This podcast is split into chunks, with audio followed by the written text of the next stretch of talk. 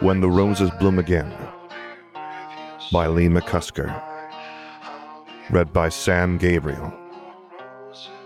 Based on the works of J.K. Rowling.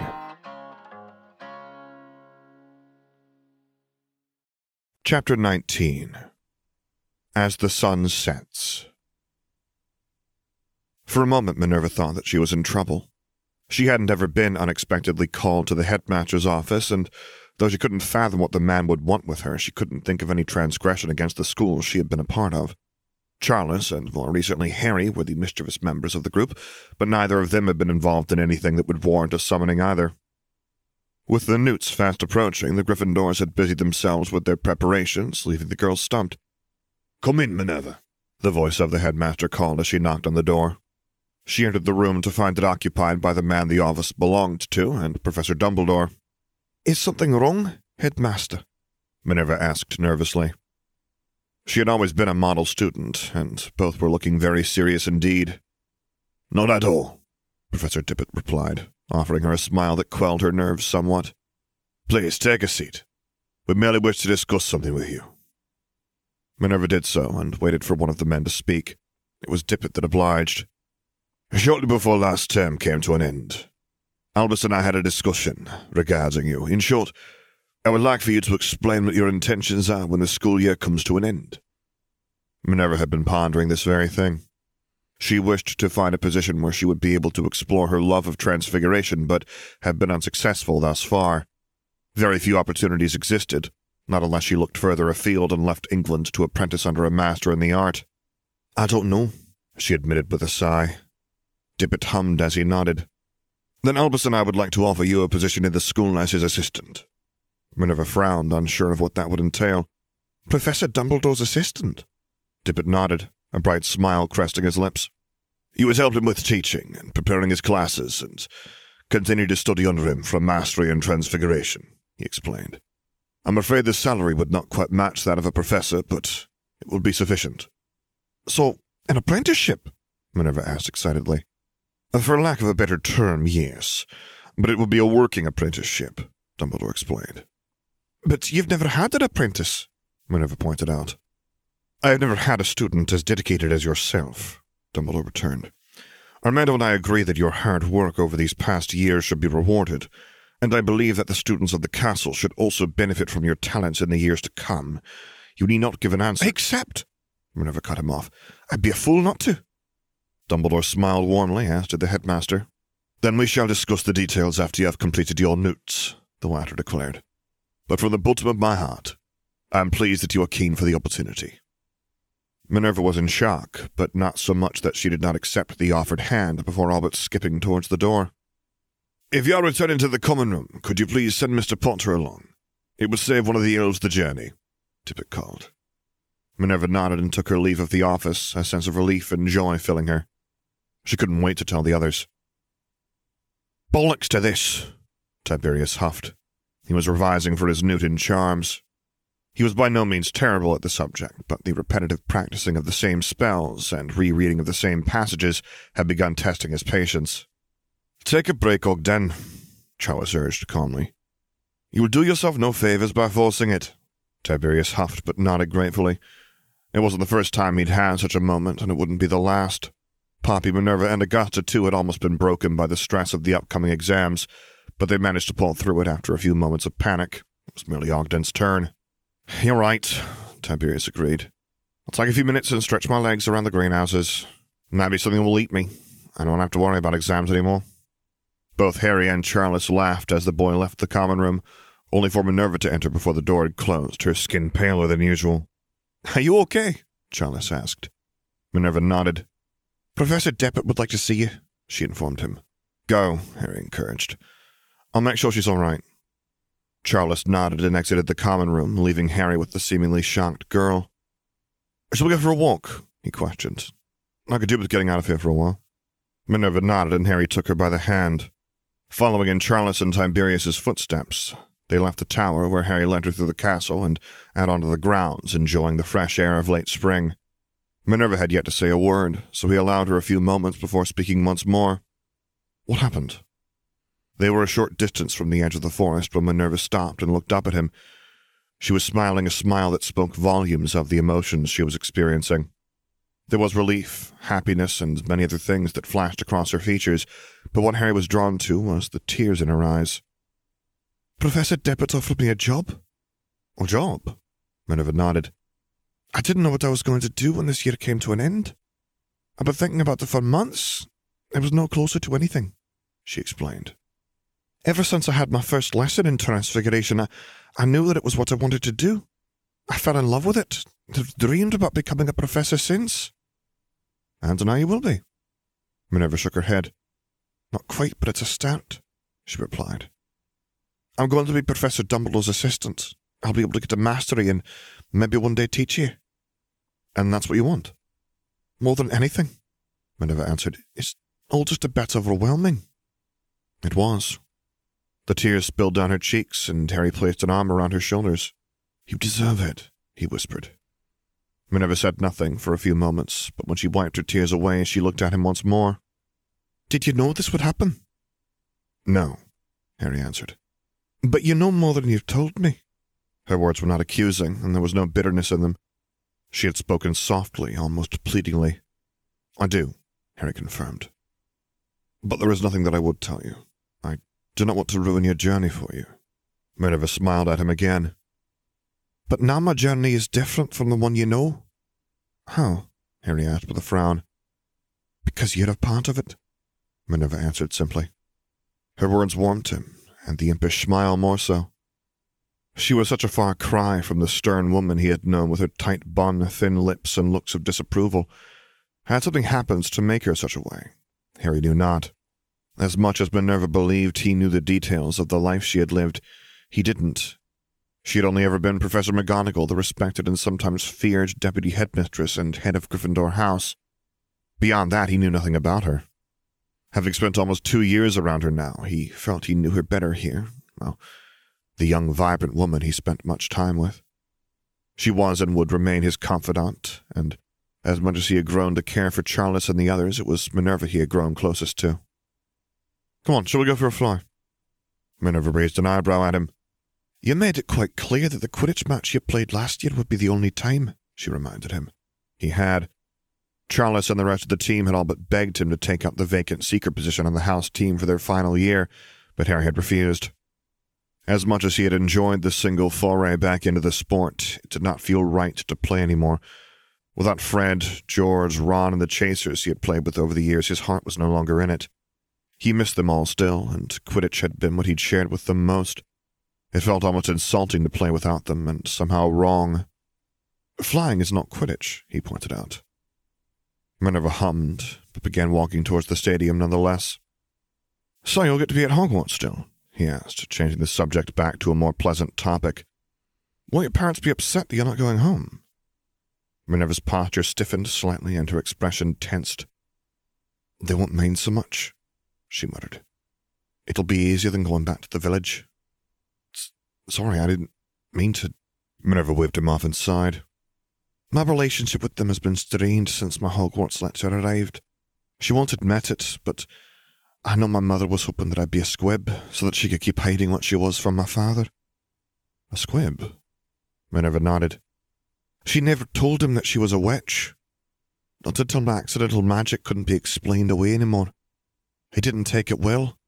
I told you that he is a muggle minister. He believes in a god that, according to the Bible he follows, deems us to be monsters. She snorted. He spent years being torn by his religion and his love for me and my mother. It makes things hard for him. Harry nodded his understanding. So being away is just easier. One less witch in the house can only be good for him. I doubt that's true, Harry returned. Maybe, Minerva agreed with a shrug. But ever since then, I feel like I'm living a lie when I'm there. Hogwarts has become a home, Harry. Can you understand that? I can, he sighed. Getting away from my muggle relatives was the best thing that ever happened to me. They despised magic, and me for what I am. They tried to beat the magic out of me and failed, he added with a chuckle. Minerva's nostrils flared. They did what? It doesn't matter, Harry said dismissively. They've not even been born yet, and I certainly don't plan on visiting them in the future. Minerva did not seem to want to let the subject drop, but she didn't comment on it further whilst they neared the stadium. You know, I told my mother about you, she revealed.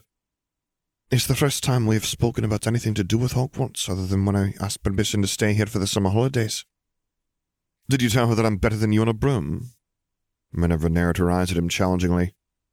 I'm not going to tell you what we spoke about now, she huffed, unlocking the broom shed with a tap of her wand and retrieving them both something to ride. Did you tell her I was better than you at Transfiguration? She laughed this time.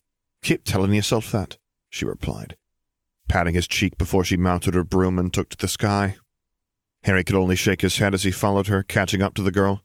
You can't not tell me, he called. Minerva offered him a grin. You'll have to catch me if you want me to talk, she returned, streaking ahead. Not one to back down from such a challenge, Harry pursued her, and the chase was on.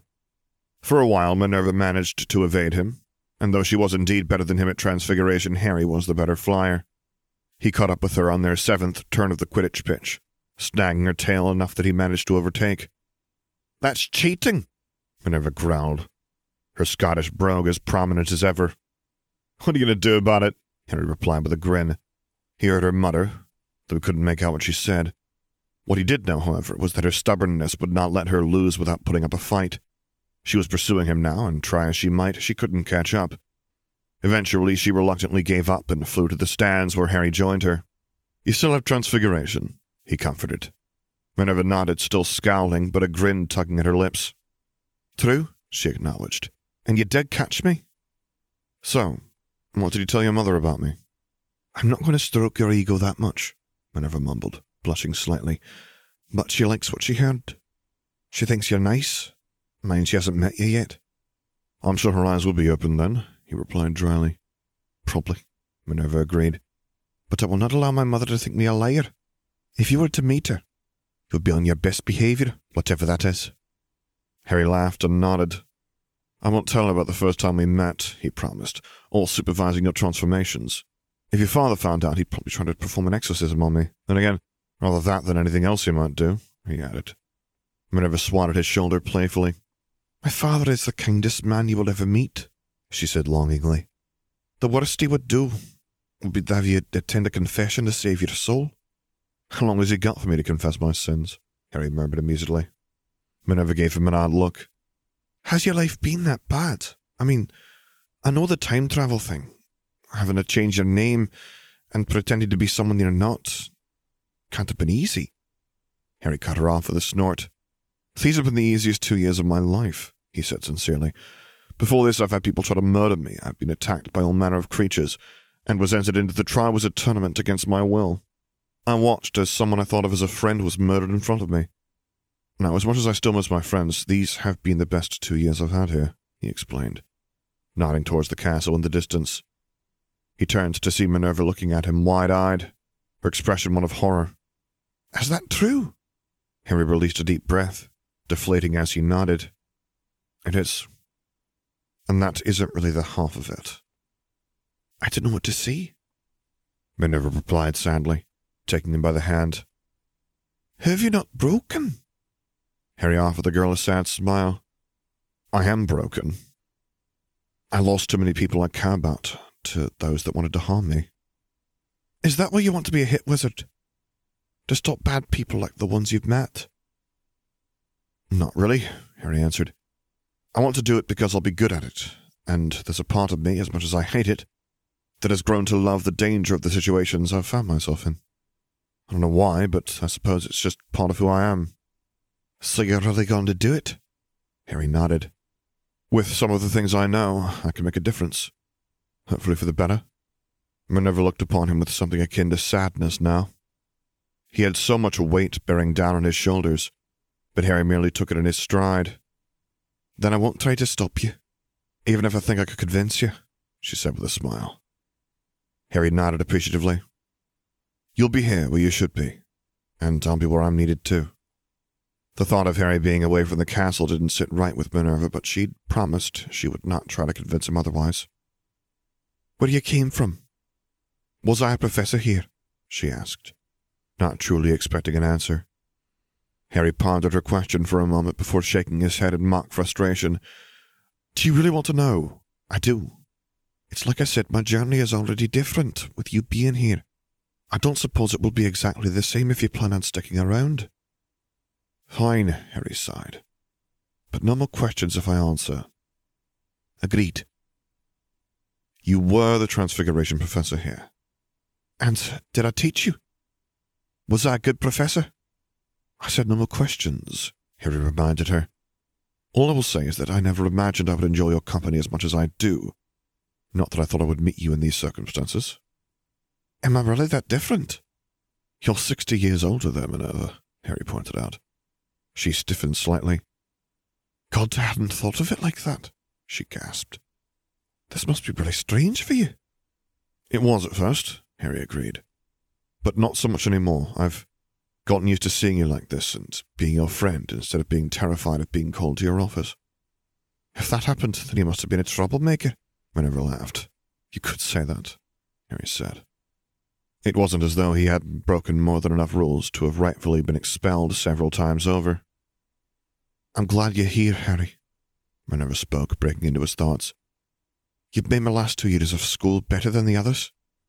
I suppose I'd best visit, Harry quipped. But can't have you being unhappy. Or me, Charles interjected, thumping Harry playfully on the shoulder as he reached them. What? Where the hell else would I find you two lurking around?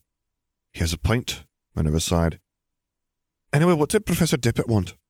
He wanted to see if I'd be interested in working with Dumbledore next year whilst learning to run the family.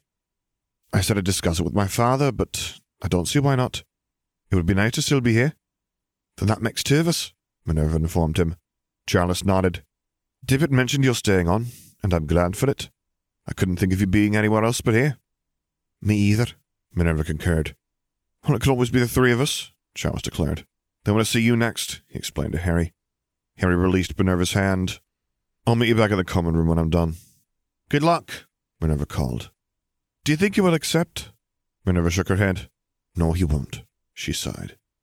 Harry has his plans, and they don't involve being at Hogwarts when the school year is finished. So we just let him go? Minerva said nothing. She didn't wish for him to leave, to undertake perhaps one of the most dangerous jobs in their world, but he had his mind set on it, and there was nothing that would change that. I do not believe this conversation will bear the fruit we are hoping for, Armando mumbled as he heard footsteps ascending the staircase outside his office. Alas, I agree with you, old friend, Dumbledore replied. Come in, Harry, the headmaster called. The boy entered, though as Armando gazed upon him, he no longer stood as such. In the almost two years he had been here, he had grown to be something unrecognizable to the timid, grieving lad that had arrived that fateful night in June. He stood proudly now, taller, broader, and healthy. Let it not be said that you are not thriving, Armando greeted him. It seems like it was only yesterday that you came through that very door, lost and afraid. Harry chuckled. I'm still lost, he replied. Not so much afraid. I don't suppose you are with your choice of career, Albus broke in. Harry sighed. Is that what this is all about? Partly, Armando acknowledged. We are merely concerned, Harry, Dumbledore added. Is there nothing we can say to make you rethink your intentions? Harry shook his head. If you knew it was coming, you would understand why I'm doing what I am, he said frustratedly. You might even stop resting on your own laurels and do something about it yourself. I do not follow, Dumbledore replied, a frown of confusion creasing his brow. People are going to die, Professor, Harry returned, accentuating the man's title. More people than you can imagine. I understand that you can't fathom what is coming, but it will be like hell on earth for muggles and wizards. I cannot just sit back and allow it to happen. Albus looked at Armando concernedly. I understand why you feel that you can't help, Professor, Harry continued, the hostility in his voice having faded. I didn't at first, and I was angry with you. Maybe I still am, but I do get it. It wasn't until I put myself in your position that I got it. Got what, Harry? Dumbledore asked. Grindelwald, he was your friend. Dumbledore's mouth fell agape. I suppose you knew that before you arrived. Harry shook his head. I had no idea. It wasn't until I met Bathilda Bagshot that I learned of it, and everything fell into place. I see. And so do I. Harry sighed tiredly. That's why I can't do nothing. That's why I'm doing what I am. Besides, I'll be quite good at it. If anyone here can understand that, it should be the two of you. I do not doubt that you will be, Harry, Armando offered truthfully. I merely do not wish for you to fall afoul of whatever it is that is happening on the continent. Harry laughed humorlessly. Honestly, with my luck, I think we can almost guarantee that it will happen. Trouble seems to find me. I can only imagine how much of it I'll face when I go looking for it. Then why do it? Armando questioned. Harry chuckled to himself, a look of realization dawning across his features. Because dark times lie ahead and I have to choose between what is easy and what is right, he muttered. Someone I looked up to said that once. And I only now understand what he meant. Maybe my efforts will be for nothing, but I cannot make things worse than what they will be if I do nothing. There was little else that Armando could say, and he and Albus watched as Harry took his leave from the office, evidently having discussed the matter as much as he was willing to. Fruitless indeed, the headmaster replied. Dumbledore nodded morosely. For a man so young, he sees the world through the eyes of one much older. The two men stiffened as a series of crashes and screams rent the air from somewhere nearby the office, and both sprinted towards the sound of the commotion with their wands drawn. What they came upon was quite unsightly. Three of the seventh year Slytherin students were unconscious amongst a scattering of debris that had been ripped from a nearby wall, and two others were being held at sword point, each by a suit of armor that decorated the hall. The last, Basil Parkinson, had been seized around the throat by Harry, who was nose to nose with the boy. You fucking idiot, Harry spat. Did you not learn anything from last year? Before Armando or Albus could intervene, Harry had rammed his knee into the sternum of his captive, and then into his nose. That is enough! The headmaster shouted as Harry turned his wand on the downed Slytherin. They attacked me! The Gryffindor defended. And it is them that are worse for it, Armando pointed out. Let them go, Mr. Evans. I will deal with them. Reluctantly, Harry did so, offering his peers a final look of loathing before storming away. And the punishment for him? Albus asked. For defending himself. I will not punish him for that, Armando said. These boys have reaped what they have sown. Albus, though he did not voice it, did not approve of Harry's actions. Nor did Armando, for that matter but it was hard to feel any sympathy for the Slytherins that had brought it on themselves. Being on the continent had never been something that Orion Black had enjoyed much. If anything, he always viewed his visits here as a necessary hindrance of being the lord of such a prominent family. Were it not for the many business interests that one of his ancestors had invested in, he wouldn't have bothered. Now, however, he was quite enjoying his time in Bulgaria. The food was not always to his taste, and the folk here were much simpler, but watching Gellert Grindelwald run his vast operation was a joy to see. Orion respected ambition, and though he'd had his doubts from time to time whether Grindelwald could even gather enough support to make his efforts come to fruition, he'd proven wrong. Men and women came from far and wide to pledge themselves to him. Amongst them were French, Germans, and he'd even met a few fellow countrymen that had made the journey. He'd even spotted people from the Middle East. Word of Gellert's intentions were spreading, and his support growing with it. What is this? he asked as a bowl of what appeared to be red slop was placed in front of him, accompanied by a plate of simple bread. That was the lutenitsa, Lord Black, Gellert explained. Think of it as a pepper and tomato relish. You spread it on the bread, like so, he explained, demonstrating how the food should be consumed. Orion grumbled but followed suit, nodding approvingly as he took a bite. It's not bad, he conceded. It's not a bacon sandwich, but it will do. Gellert laughed, as he often did at Orion's demeanor. The diet here is not as it is in England, Lord Black. Perhaps we can discuss with Selwyn about bringing you some home comforts when he arrives. He should be here shortly. Orion nodded agreeably. I could murder a steak and ale pie, he declared. And maybe some mashed potato. All in good time, my friend, Gellert comforted. Ah, here's Mr. Selwyn now. The door ricocheted off the wall as it was shoved open, and a furious Titus Selwyn stormed into the room. Can you not even keep your own house in order, Black? he spat. Orion's expression shifted to one of anger immediately. You better have a bloody good reason for swanning in here and speaking to me in such a way, he hissed. Good reason? Have you not received my letters? I'm not reachable here, Orion responded. Now get on with it. What's chewing your ass? Selwyn shook his head. Your son has put an end to all of our business dealings. Did that. No, the other bloody one. Arcturus? Orion asked, surprised. What has he done? Only bloody waltzed into the Wizengamot claiming to be running your family in your absence. Because of him, I've lost a fortune and had to hand over a substantial sum to you lot. Orion nodded appreciatively. He always was the precocious child, he said amusedly. If he saw fit to act in such a way, he must have had a reason. Selwyn was taken aback by the casual response of the Lord Black. So he will do nothing? That depends on why my boy took the action he did. He is no fool and wouldn't have done so lightly. So, Selwyn, why did my son target you? Or others involved? No, it was just me, the man admitted. He seems to have taken offense to a business offer I sent your way. And what business offer would that be? I merely made an offer of marriage for your youngest daughter. Is it what? Orion demanded. It was made with good intention. And yet you managed to offend my son with it. Now there's more to this. I will have the truth of it, or I will speak with my son myself. There was nothing more, Selwyn assured him. I do find that hard to believe, Mr. Selwyn, Gellert broke in. Either Lord Black's son is unreasonable, or you are saying that he has not taught the boy correctly. He's unreasonable, Selwyn said firmly. He gave me sixty days to pay the gold, and all our businesses have since collapsed without your funding. Then they were not profitable, Orion said dismissively. It appears that Arcturus was right. What do you think, Perseus? he asked as his son entered the room. About what? About Arcturus. He has seemingly taken the reins in my absence. Perseus nodded stiffly. Orion had been very displeased that his two sons had almost come to blows when the older of the two had visited.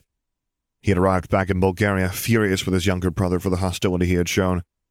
He hadn't said much else on the matter, but Orion knew Perseus was still harboring some anger towards Arcturus.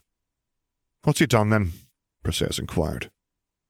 He has rebuffed an attempt from Lord Selwyn here to have Dorea married to his son.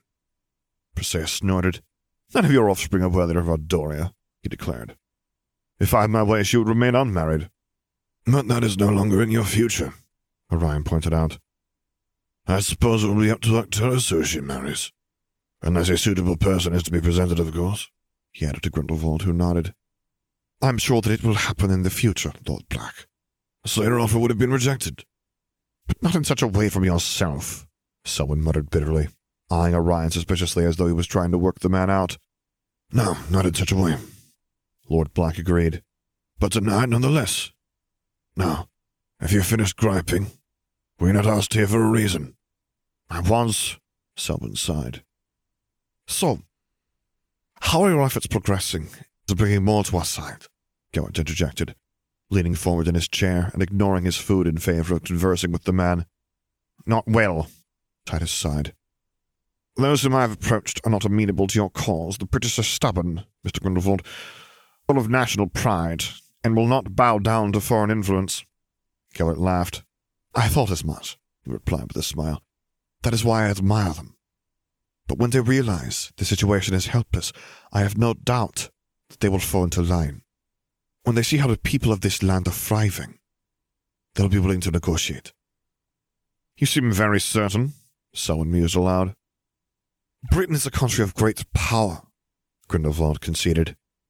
But they have never faced a power like mine. The one man that could hope to face me and emerge victorious will not do so.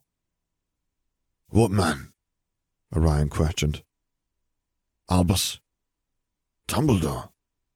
Gellert nodded. The very same. He may be a half-blood, but no mistake, gentlemen.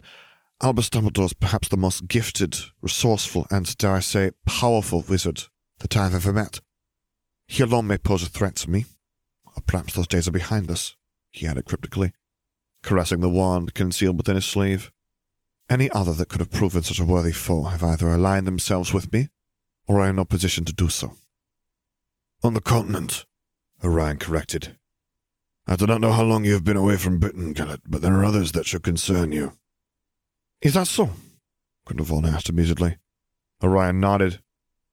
The Nott are the ones you should be cautious of. And the Moody's, Selwyn added. They have little political influence, but they are renowned for their prowess in combat. Don't forget Potter, Orion continued. There may only be William at the moment, but his son is said to be rather gifted. William himself is not one to take lightly. There's also the Flamel boy. Flamel boy? Coet asked. The alchemist's nephew, Selwyn explained. Not a problem in itself, but according to Malfoy, Flamel is very protective of the boy. The entirety of France will go to war if Flamel wishes for them to. Grindelwald grinned. The entirety of France will already be crushed beneath my heel before we turn our attention to Britain, he assured them. I am not concerned about Flamel. Orion shook his head. If we do not gain support in Britain from prominent families, it'll be difficult to bring them into the fold. Then we show them that they have little choice, gentlemen, Coet responded. Conquering Britain may not even be necessary. They will come to us. Orion was not as convinced as Grindelwald, but if there was a man that could bring to life his vision, it was him. Thus far, Orion had been given no reason to doubt the man, and he wouldn't begin now. Not when they were only getting started. Before Harry knew it, the newts had come upon him in the rest of the seventh years, leaving many stressed, and some even needing medical assistance. As had happened during the Owls only two years prior, some students had been given calming drafts and some sleeping drafts when the former had failed. The final exams taken at Hogwarts had evidently not been named with any sense of irony. They were nasty, and they were exhausting. For the best part of the week, Harry had found himself seated within the Great Hall for hours on end, completing the theoretical portion of his assessments. Transfiguration alone was a five hour paper with only a short break granted around midway through, and the rest, well, he couldn't wait for them to become a distant memory. It had been a difficult week, and though he knew he had performed at his best, it was not one he would remember with much fondness. In truth, he was glad that it was over, but now he faced the reality of leaving the castle in only a few short days. It was not a thought that filled him with excitement as he had hoped. If anything, it only made him realize that what was happening across the globe could no longer be ignored. Within the safety of the castle walls, it was easy to forget that a world existed outside of Hogwarts, and the one he would find himself in would not be favorable. It's all over then, Charles declared sadly. There'll be no more Hogwarts. Poppy will be going to St. Mungo's to be the best healer in the country. Augustus and Frank will be getting married. I'll be with my father learning the business, Tiberius piped up, and the gamut. I'll see you there, Charles chuckled. Minnie will still be here, and Harry. None finished Ogden's sentence. They all knew what Harry would be doing, but they did not openly discuss it amongst themselves. It was as though they hoped that it would not happen if they ignored it, but that could not be done. Only this morning Harry had received word from Fedorov. I'll be in Belgium until I've completed my assessments, he announced as he removed the missive from within his robes. That'll be for around two months. Charles all but snatched the envelope from his hand before scanning the contents, deflating when he had finished. So that's it, Harry nodded. You all knew this was a possibility, he pointed out. We'll all have our own things to do, but that won't mean we can't meet up and write to each other. Charles nodded, offering Harry a smile that lacked sincerity. I just wish I could understand why you're doing this, Harry, he sighed. You could do so many great things here, but you're choosing this? I just don't get it.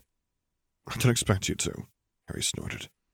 But you just rented your house, Tiberius broke in. And I plan on staying in it as often as I can, Harry replied. He was pleased with the property. To those of wealth, it would be little, but the three bedroom cottage he had secured for himself was more than enough for him. Initially, he had wanted to purchase the property, but the owner did not wish to part with it permanently. Not yet, at least. For now, Harry was content with leasing it. Where is it? Augusta asked. You never said. It's in Godric's Hollow, Harry answered, his gaze shifting towards Charles, who had turned to him sharply. Godric's Hollow? the Potter heir questioned. Harry nodded, a grin tugging at the corner of his lips. I quite liked it there, and when I saw the house was available, I couldn't say no. Charles smiled approvingly. Well, that's one choice I can agree with, he chuckled. My father will be pleased to hear that you're there. Although Harry was pleased he would see his relatives at least once a year at Christmas, that wasn't the only reason he had decided to take the house. For him, Godric's Hollow was where everything had begun. And though it would be some time before he would deal with Tom Riddle, the Dark Lord was ever presently with him, in mind and soul. Voldemort had come for him as a baby whilst he was in the village. Had taken his parents from him, but Harry refused to allow that to be his only memories of what had been his first home. William, Angelica, and Charles had already sweetened the bitterness of his thoughts towards the place, and he was determined to claim it all back for himself. Perhaps one day he would raise his own family there. When all was said and done, Godric's Hollow was where his family had come from, and he wasn't going to let Voldemort, nor Grindelwald for that matter, take that away. Not again. However, before moving on to Godric's Hollow and then Belgium in the coming weeks, there was one more thing he needed to do, and for that, he would need the help of the one person he knew that he could trust. Minerva offered him a sad smile. She had made it very clear that she was not happy with some of his choices, but she would support him, and he would be relying upon her during his absences. It was time that she learned even more of just what made Harry who he was. Her visits to the Owlery had been infrequent over the years. She hadn't written to her parents much, not wanting to expose her father to the odd form of communication used by witches and wizards. It would be difficult enough to explain to the watchful neighbors just why the McGonagall home was visited by owls. No, that would not do. Instead, she had opted to forego the sending of mail and waited to visit with her family at Christmas and during the summer months for her first few years of school. Why had Harry asked to meet her here? She knew not, but he had been adamant that she was to come alone. He wanted to speak with her alone, and it was not as though the two of them hadn't done so several times over the years, but not in such a clandestine manner. When she opened the door and peered inside, it was to see him stroking the plumage of the owl she had bought him, his expression one of fondness. He's grown on you, then? she asked.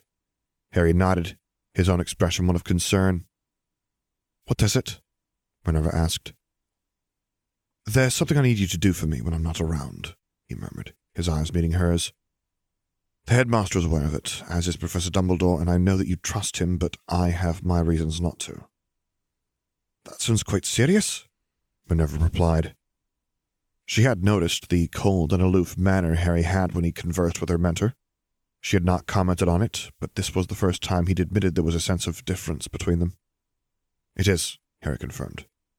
As serious as it will ever get. What do you need me to do? Harry released a deep breath. There will be a boy joining the school in September. Professor Dippet confirmed that he is on the list. A boy? Harry nodded. I need you to keep an eye on him, Minerva. A very close one at that. I cannot express just how dangerous he will prove to be. Harry was worried, more so than she had ever seen him. Who is he? His name is Tom Riddle, Harry said in just above a whisper, as though the boy himself would appear before them if said too loud. He's the man who murdered my parents. Minerva gasped. It was him? It was, but it is much worse than that. He will bring war to Britain, and many will die. I have already taken steps to prevent it, and will kill him before he can become what he once was. For now, I just need you to watch him and keep me updated on what he is up to, where he's spending time, and who with. Can you do that? Minerva could not deny him. She wanted to help him any way she could. Of course, she agreed. Harry offered her a grateful smile. Then you will need this, he said, removing a warm piece of parchment from his pocket and looking at it reverently before tapping it with his wand. I solemnly swear that I am up to no good. Minerva could only watch as words began forming across the front of the parchment, and then a map of the school where hundreds of little labeled dots could be seen. Is that everyone in Hogwarts? she asked. Harry nodded.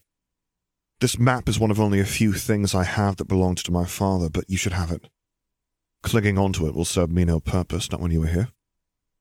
Minerva took the parchment from Harry, his grip tightening around it for a brief second before he relinquished it to her. When you're done with it, just tap it with your wand and say mischief managed. Minerva did so, and the parchment was as it had been before Harry had activated it. Please look after it, he implored. Oh, I will, Minerva promised, taking him by the arm before he could leave. And you'd better take care of yourself, Harry Potter. I expect you to write to me at least once a week and visit when you can.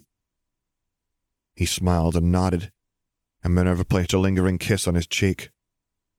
Do not think that I won't come looking for you if I must, she warned. I did not spend two years working with you on your transfiguration for you to just abandon me. Harry chuckled as he shook his head. I'll be back, he vowed. Always. Minerva nodded and released her hold on him. He would be. If nothing else, Harry was a man of his word, and this would not be the last she saw of him. End of chapter 19.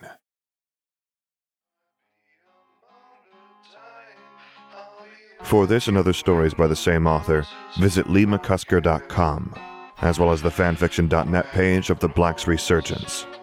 Music by Dr. James Benekoff and Sam Gabriel. If you would like to commission me to record a story, voiceover, or character, please get in touch using the contact information on my website, which is located at samgabrielvo.com. And there you can find other stories that I've read, as well as links to my Patreon page, to which I hope you consider subscribing to support me, and my Discord server, where I record things live for your enjoyment. And finally, as always, thank you for listening.